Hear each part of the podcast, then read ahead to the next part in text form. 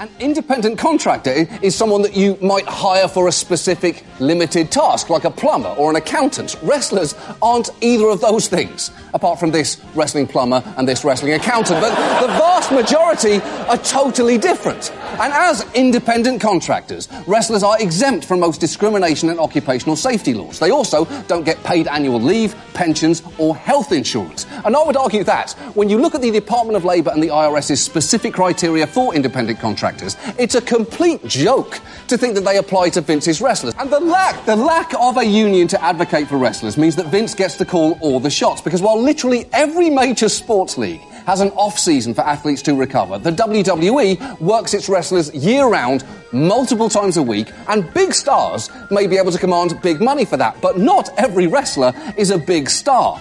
You wind up with an environment with huge potential for unsafe conduct. Before Lance McNaught died at 29 of heart failure while struggling with addiction to painkillers, he spoke of the pressure that he felt to work through injury, saying, Everybody knows that if you get hurt, you work through it because you'll lose your spot. There have actually been multiple GoFundMe campaigns to cover both healthcare and funeral expenses for wrestlers that fans have stepped up for, which is heartwarming, but frankly, fans shouldn't be the ones shouldering that responsibility. Here's how bad it is. Even the NFL for all its massive faults, now offers players health reimbursement accounts and have established a legacy fund for older players who may be dealing with health issues. And when you've lost the moral high ground to the fucking NFL, you are morally subterranean. Well, hello there. This is WrestleNomics Radio, and I'm Brandon Thurston. It is Friday, April 5th. I am recording on demand from Buffalo, New York. The temperature is 44 degrees Fahrenheit, 7 degrees Celsius. And as you may have guessed, today we'll be discussing WWE's employee slash independent contractor issue, as highlighted recently by Last Week Tonight on Sunday with John Oliver. You just heard some clips from the program at the open of this show. If somehow you haven't managed to see it, it's a program that aired on Sunday night on HBO, featuring a 23 minute long comedic critique of WWE's treatment of its workers. And while I was not personally consulted or anything like that for the show, uh, I do know that they use some resources that you can find at WrestleNomics.com, including things like contracts that were shown on the program. So what I'll talk about first here is we'll get into just how much it would cost WWE to convert all of its 215 contracted talent to employee status rather than contractor status. And then later I'll talk about the piece itself, uh, the quality of it, what the reactions are to it, and some of the things that were said in it. So the cost, in my estimation, for W to reclassify 215 wrestlers uh, on an annual basis. Uh, I've done a lot of research in the last few days. I've talked to people who know some things about accounting and people who know some things about the healthcare industry. And the number that I've come to, the added cost is $28 million on an annual basis. The cost for WWE to convert all of their independent contractors who are wrestlers or talent to employees. And a $28 million annual expense, that's a lot of money to me and you probably but that is a, an expense that WWE, as it stands in 2019, can readily afford. So $28 million. Compare that to WWE's net income in 2018 of $99.6 million, operating income of $115 million, adjusted OIBDA of $179 million.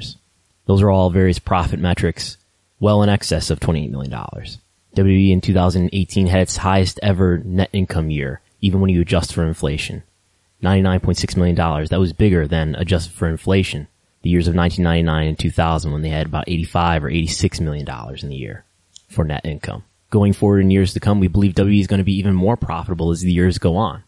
There's a WWE investor presentation that was put out in February where WWE projects because it's going to be getting even more money in TV rights fees from deals like the deals they have for Raw and SmackDown with the USA Network and Fox Sports. They're projecting over $500 million in revenue per year in 2020, 2021, just as it relates to Raw and SmackDown rights fees.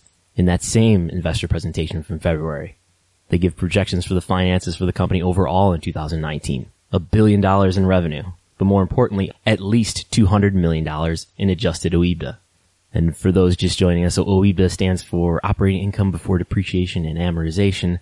Uh, WWE prefers this adjusted OIBDA metric because it excludes non-recurring items that W doesn't want to compare across time. Point is, by whatever profit metric you want to look at, OIBDA, adjusted OIBDA or operating income, this is a company that can afford the roughly, in my estimation, $28 million that it would cost to make their wrestlers employees. So how did I get to $28 million. So I've broken down the cost, which I estimate to be $28 million into one, two, three, four, five different sections. And I believe I'm doing this aggressively. So I'm erring on the side of estimating too much so that maybe you could say, you could end up answering this question by saying, well, maybe W can't afford it. So I try to be uh, aggressive and, if anything, overestimate the cost of converting 215 independent contractors to employees here. So there's five different parts that make up the $20 million estimation. The biggest piece is a 401k plan with, let's say, a 7% matching. I estimate that to cost $8.3 million. Travel expenses, $5 million. Retirement plan, $6 million. Health insurance, $5.4 million. And total payroll liability, $3.6 million. So you add those up, you get to 28 million. I should be doing an article on this that will be easier to follow and you can read it and read it over and see how I did all this math. But to go through it, uh, pretty quickly here, I'm aggressively estimating that the average annual compensation for a WWE wrestler is $550 million. How do I think that? That's because if you go into the web archive and you look at old corporate WWE.com pages, you find uh, instances from 2011, 2012, where W wrote on its website, the average full-time main roster W performer has an average annual compensation of $550,000. Uh, in the same paragraph, they say they had at the time 120 performers under contract, far fewer than they do today. So the number of talent under contract has increased quite a bit, especially in the last few years.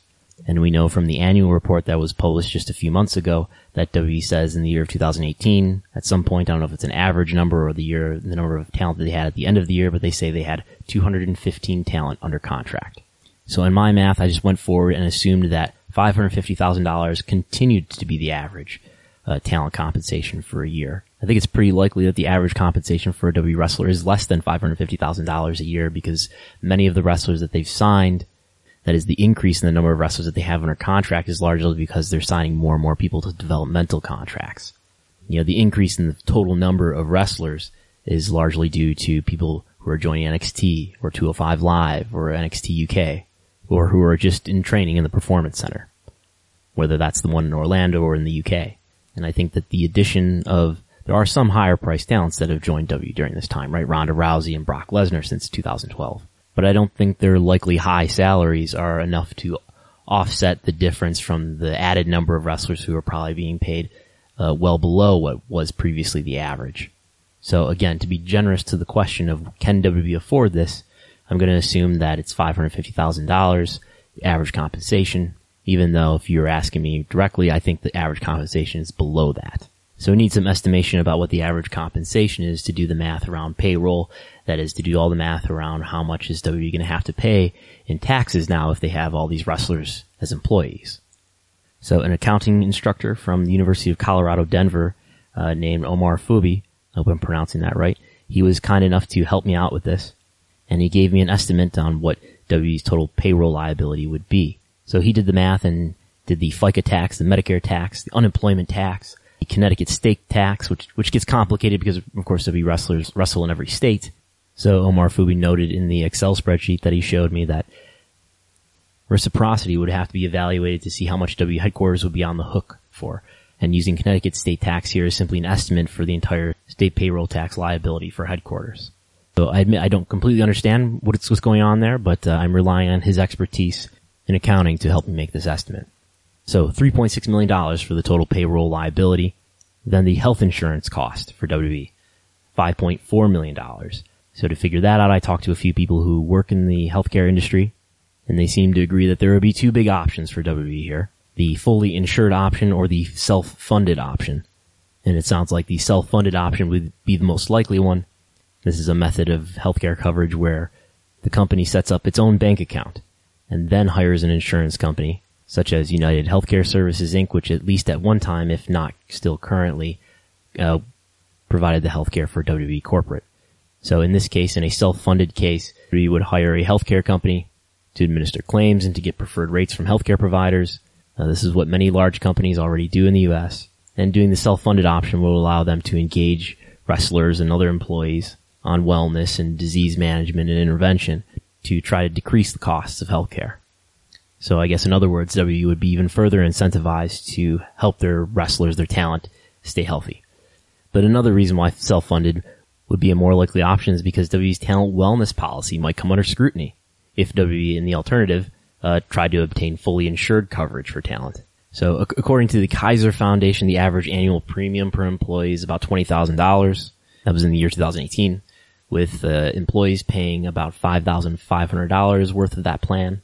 So obviously compared to the average US employee, W wrestler is going to be at a far higher risk to make medical claims given the nature of the W wrestler's work. So if we estimate that W talent would cost about 30% more in premiums to cover versus the average US employee, the average annual cost that we get comes to about $25,000 per wrestler. So in WWE's interest here, let's make an aggressive estimate. Let's say that WWE is going to take on the entire cost of premiums without any contributions from talent for 215 wrestlers. We're also, by the way, not considering that WWE would even release any talent to keep this cost down. So 215 wrestlers times $25,000 comes to about $5.4 million for a year for healthcare. And to be clear, that cost could be higher in years where there are lots of, you know, way more than usual medical issues, and, but it could be lower in years where talent remains more healthy. So again, the estimate is $5.4 million to provide healthcare to 215 W talent. The estimated cost of a retirement plan, I'm estimating $6 million. So I'm just taking pretty simple math here, 5% of average compensation. Average compensation we're figuring to be $550,000. 5% of that across 215 talent, that comes out to 6 million. Or I should say just under 6 million, but we're going to round up 6 million. Okay, a 401k plan. We'll be aggressive there and say 7%. W is going to match a 7% contribution into a 401k plan, even though the average in 2010, according to the U.S. Bureau of Labor Statistics, was only 3.5%. We're going to assume 7%. So 7% of total compensation for this 215 talent. This comes out to $8.3 million. Again, that may be high, but we're being aggressive to be charitable to WWE about whether or not they can afford this. Maybe they can't afford this. And then finally, the travel expenses, which are admittedly the hardest thing for me to estimate here. So we got 215 talent. I'm under the impression that NXT talent gets their travel costs covered for them already. So if that's the case, let's say we only have to deal with the main roster talent, their travel expenses, which are not covered under the current format where they're classified as independent contractors. So the W Performance Center website you go through there and you can find 114 talent who are on the Performance Center website as NXT talent or Performance Center talent. You subtract that from the 215, you're left with about 101 talent who would need their expenses covered. So I went into Cagematch. I looked at the WWE wrestlers. I separated the main roster wrestlers from the non-main roster wrestlers. I counted up all of their appearances for the entire year of 2018. You get about 10,000 appearances, just under 10,000, but again, let's be aggressive and round up 10,000. So out of 16,000 appearances actually in total when you include, include non-main roster talent, uh, 10,000 of those appearances are main roster appearances. I hope everyone understands what I'm saying here when I say main roster appearances. I'm just talking about a wrestler appearing in a match uh, who is on the main roster in the year 2018. So now I have 10,000 appearances that I need to cover travel expenses for. Uh, you may remember when Ryback was released from WWE, or maybe his contract ran out, or whatever the case. He did an, did an interview saying that his uh, travel expenses were easily $150,000 on the year. So sorry, Ryback, I got a, a, number that's quite a bit lower than that uh, per wrestler. So the math I'm doing here is the biggest expense is the hotel. I'm going to say two, let's do $250 for a hotel. That's probably a pretty nice hotel room. $250 per night in a hotel. Uh, three meals a day, let's say we'll give you $100 for that. The average rental cost per day, let's say $65. Uh, average fuel and tolls per trip, and I'm gonna guess about 200 miles on average per trip. Uh, I'm gonna say that's $28 for the fuel and tolls across 200 miles. Uh, breaking that down, I'm assuming an average fuel cost of $2.90 per gallon and fuel efficiency of 25 miles per gallon and an average toll cost per trip of $5. So again, that all comes to $28 uh, per appearance, and then I'll, I'll, give you a one day gym fee of $15. So all that stuff across about 10,000 appearances, that comes to four million, uh, $4.58 million. So just over four and a half million dollars. So let's be generous to WWE in the uh, possibility that they can't afford this and round up $5 million for travel expenses. And I may be leaving out some people here who uh, travel to a show but don't necessarily get booked to do a match. So sure, let's round up to 5 million. So again, I got my four categories, total payroll liability, $3.6 million, health insurance, $5.4 million, retirement plan, $6 million, travel expenses, $5 million, 401k plan, 8.3 million, a total of $28.3 million. And again, $28 million, you compare that to the adjusted OIBDA in 2018 of $179 million. The W's projection of at least $200 million in adjusted OIBDA. They can afford this. And this all too, by the way, is assuming that WWE would not cut anybody. They would not release anybody or cut any other costs. WWE could cut costs to lessen the damage on its OIBDA margins. It could release talents in this conversion to lessen the cost on its OIBDA margins to please investors. But whatever the case, this is something that WWE can easily afford. And maybe, just maybe, it would be an investment in your workers' morale and maybe even the perception of the company and your ability to sell advertisements and sponsorships. And hey, $28 million, that's less than the, uh, the revenue on one Saudi Arabia live event. And I, I know revenue is not the same as profit margin, so don't send me finance hate mail, but W can afford this. So as for the piece itself, the last week tonight piece, uh, I see a lot of quibbling about the details of the story. I don't know a lot of but actuallys about how there's a lot of old clips being used. There's a clip from Hitman Hart Wrestling the Shadows from 97 or 98. There's stuff from the HBO Real Sports story in 2003. The, uh, the infamous moment where Vince McMahon slaps the notepad of Armen Keteyian. A lot of video clips that are not very current. You got an old clip from Jesse Ventura on the Howard Stern show talking about how because they're contracted exclusively, it can't possibly be legal, which is an imprecise way to say it because it is a IRS 10 or 20 factor test and it's the preponderance of those factors being answered in favor of the argument that they should be classified as employees and not contractors. That's how they're operating. And um, so be it. Yes. Um, no other active companies besides WWE were mentioned who also signed their workers to various contracts with various degrees of exclusivity. Some of the clips were old and the argument was not made in the most precise manner possible. That's what WrestleNomics is for, but uh, they may not have told the story exactly the way that we have, would have preferred. Uh, nonetheless, I think this is a very good thing for workers throughout the wrestling industry and in WWE on the whole. And it's been argued, I think it was argued by Will Cooling uh, on Twitter that if they were reclassified as employees, the cost of that conversion, which we just discussed, maybe about $20 million, uh, the cost would be bared in, in lower pay for wrestlers. And I think that's a good point, and I think that raises a sort of a larger point here in the relationship between promotions or companies and workers here, is that in WWE, the talent is paid a far smaller percentage of total company revenue compared to major pro sports like the NFL, Major League Baseball, uh, the NBA, and NHL. In those big four leagues, whereas you may not be surprised there are players unions, players receive between 40 and 50% of the revenue that's generated. In WWE's case for this, the year of let's say 2012, that's the year where they list on their website the, the average compensation is $550,000. That year the annual report read that they had 135 talent under contract. That means about $74 million went to talent across uh, $484 million in total revenue. That's 15% of total revenue. Not 40 or 50%, 15%. If the average talent pay is still $550,000, which it's probably not, it's probably lower than that, but let's say it's, it's still $550,000. Uh, in 2018, in a year where WWE generated $930 million, that would be about 13% of revenue. So WWE talent as it stands right now, probably getting well below 13% of total company revenue. While your friends in the NFL, the NBA, NHL, MLB getting 40 to 50% of total revenue. And maybe that wouldn't be a sustainable business model to give talent 40 or 50% of W's revenue.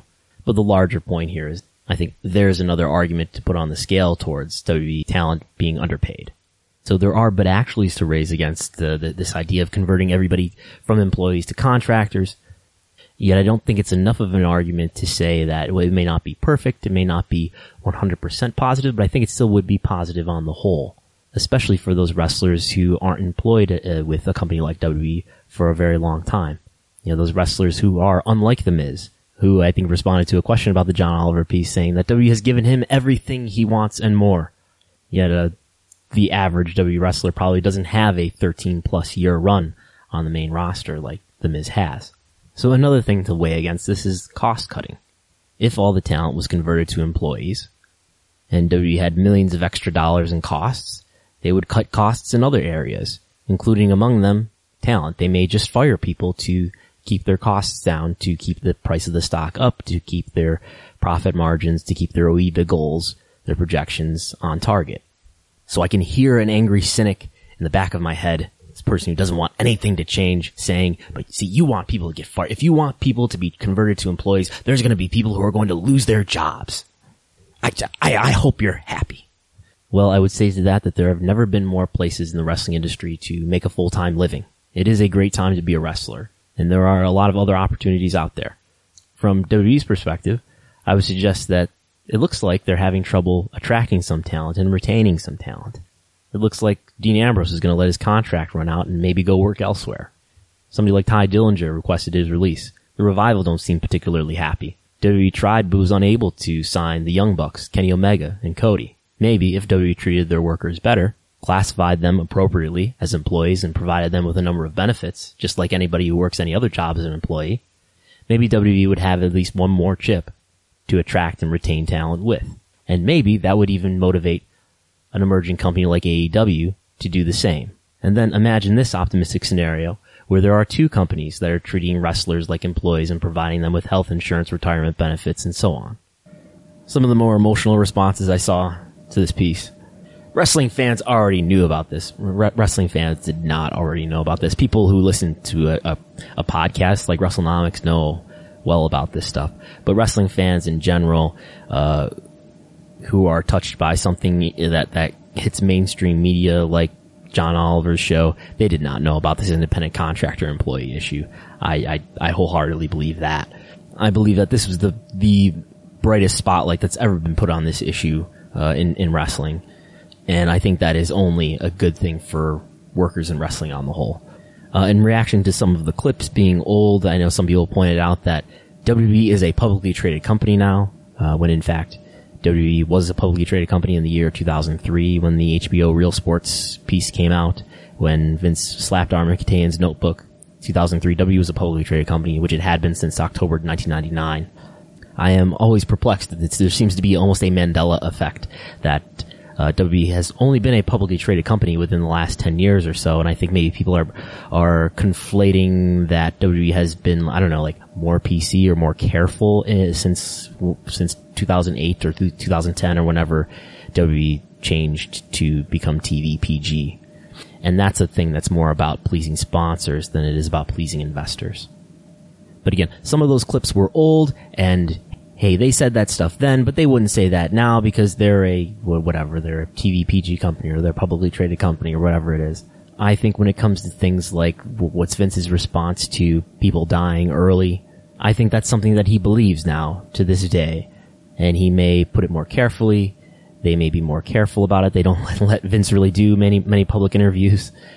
But you can go into the WrestleNomics archives and you can find the transcript of Vince McMahon being interviewed before the U.S. Congress subcommittee, where when he's asked what made you, the company, offer counseling services to current or former employees or contractors, Vince McMahon's response was, two words, public relations. That's it. I do not feel any sense of responsibility for anyone of whatever their age is who passed along and has bad habits and overdoses for drugs. Sorry, I don't feel any responsibility for that. Nonetheless, that's why we're doing it.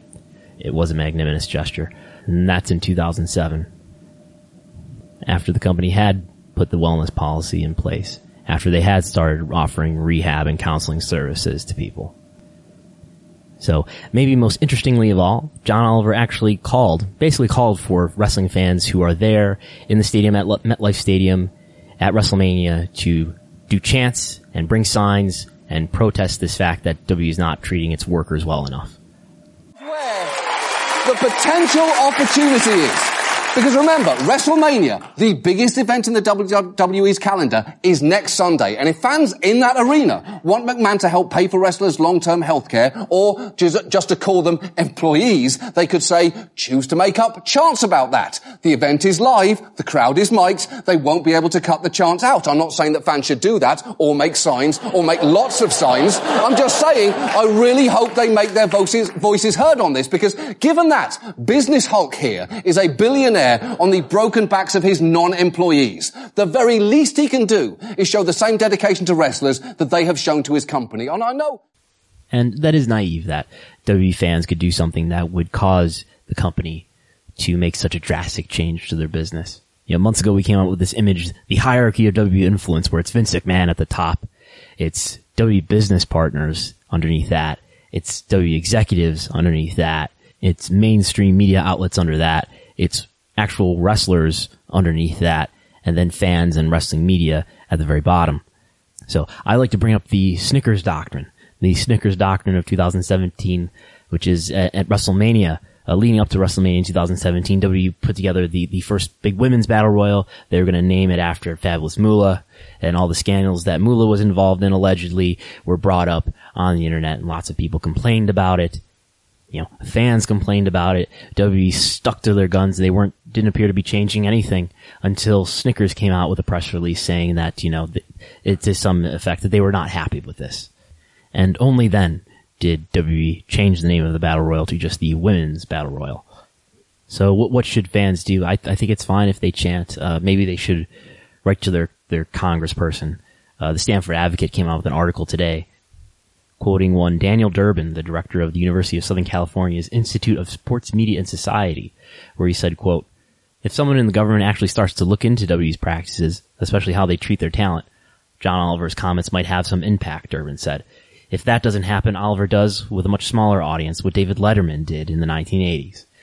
He introduces W to an audience that can now watch the freak show and laugh at it through their noses. But yeah, I think government would have to get involved. Many business partners would have to object uh, one of those two things. I do not think that WWE is going to have a moral epiphany on this issue anytime soon. But I think anybody who wants to chant or protest or whatever or bring signs would be in the right to do so. Um, it might lead to more mainstream coverage of the issue and just what fans were doing if there were in fact chants audible or if there were signs that were brought or signs that were confiscated or whatever it is. It could lead to more mainstream attention on the issue, which uh, may or may not snowball into actual action.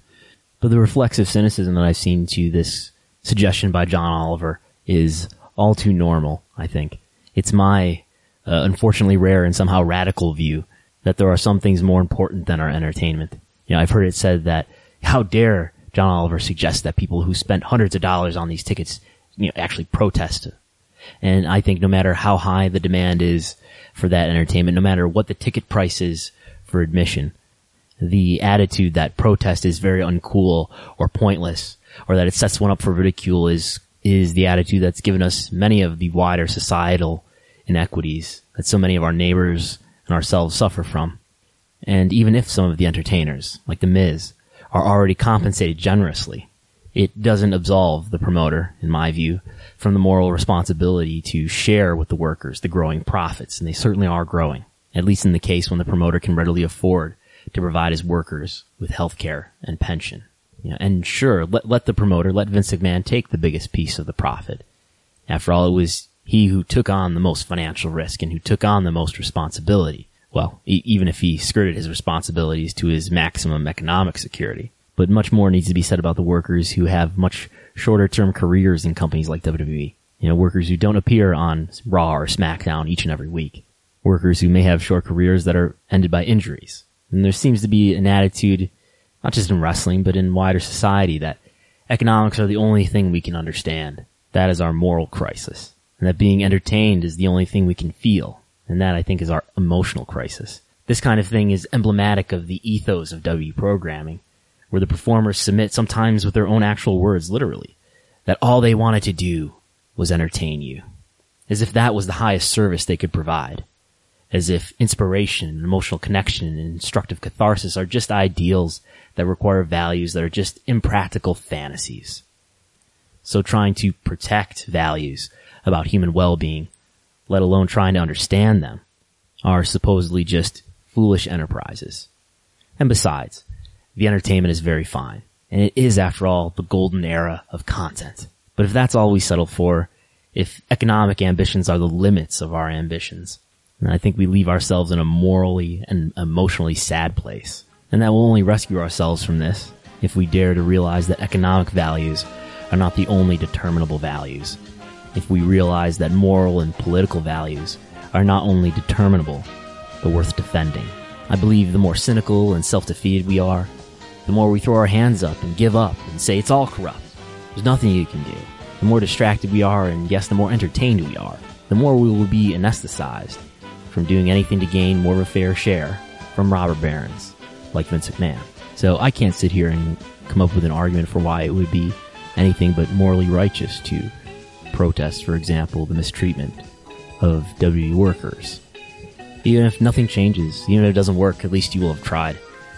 And even if it's in, if it's impractical, at least you will have spoken up for what's right. And at least you will have cared more than the proprietors who profited from the literal broken bodies of the hundreds of wrestlers who provided the foundation, who, who created the loyal fan base.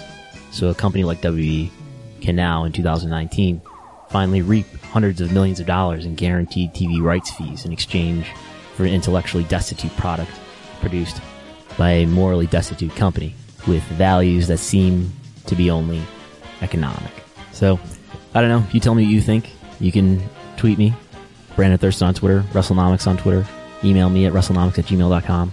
Do you have insight or a comment on all this payroll and health insurance stuff I talked about? Let me know. Do you have a capitalist argument against the argument that I just made? Send me hate mail. The WWE Q1 report comes out on April 25th.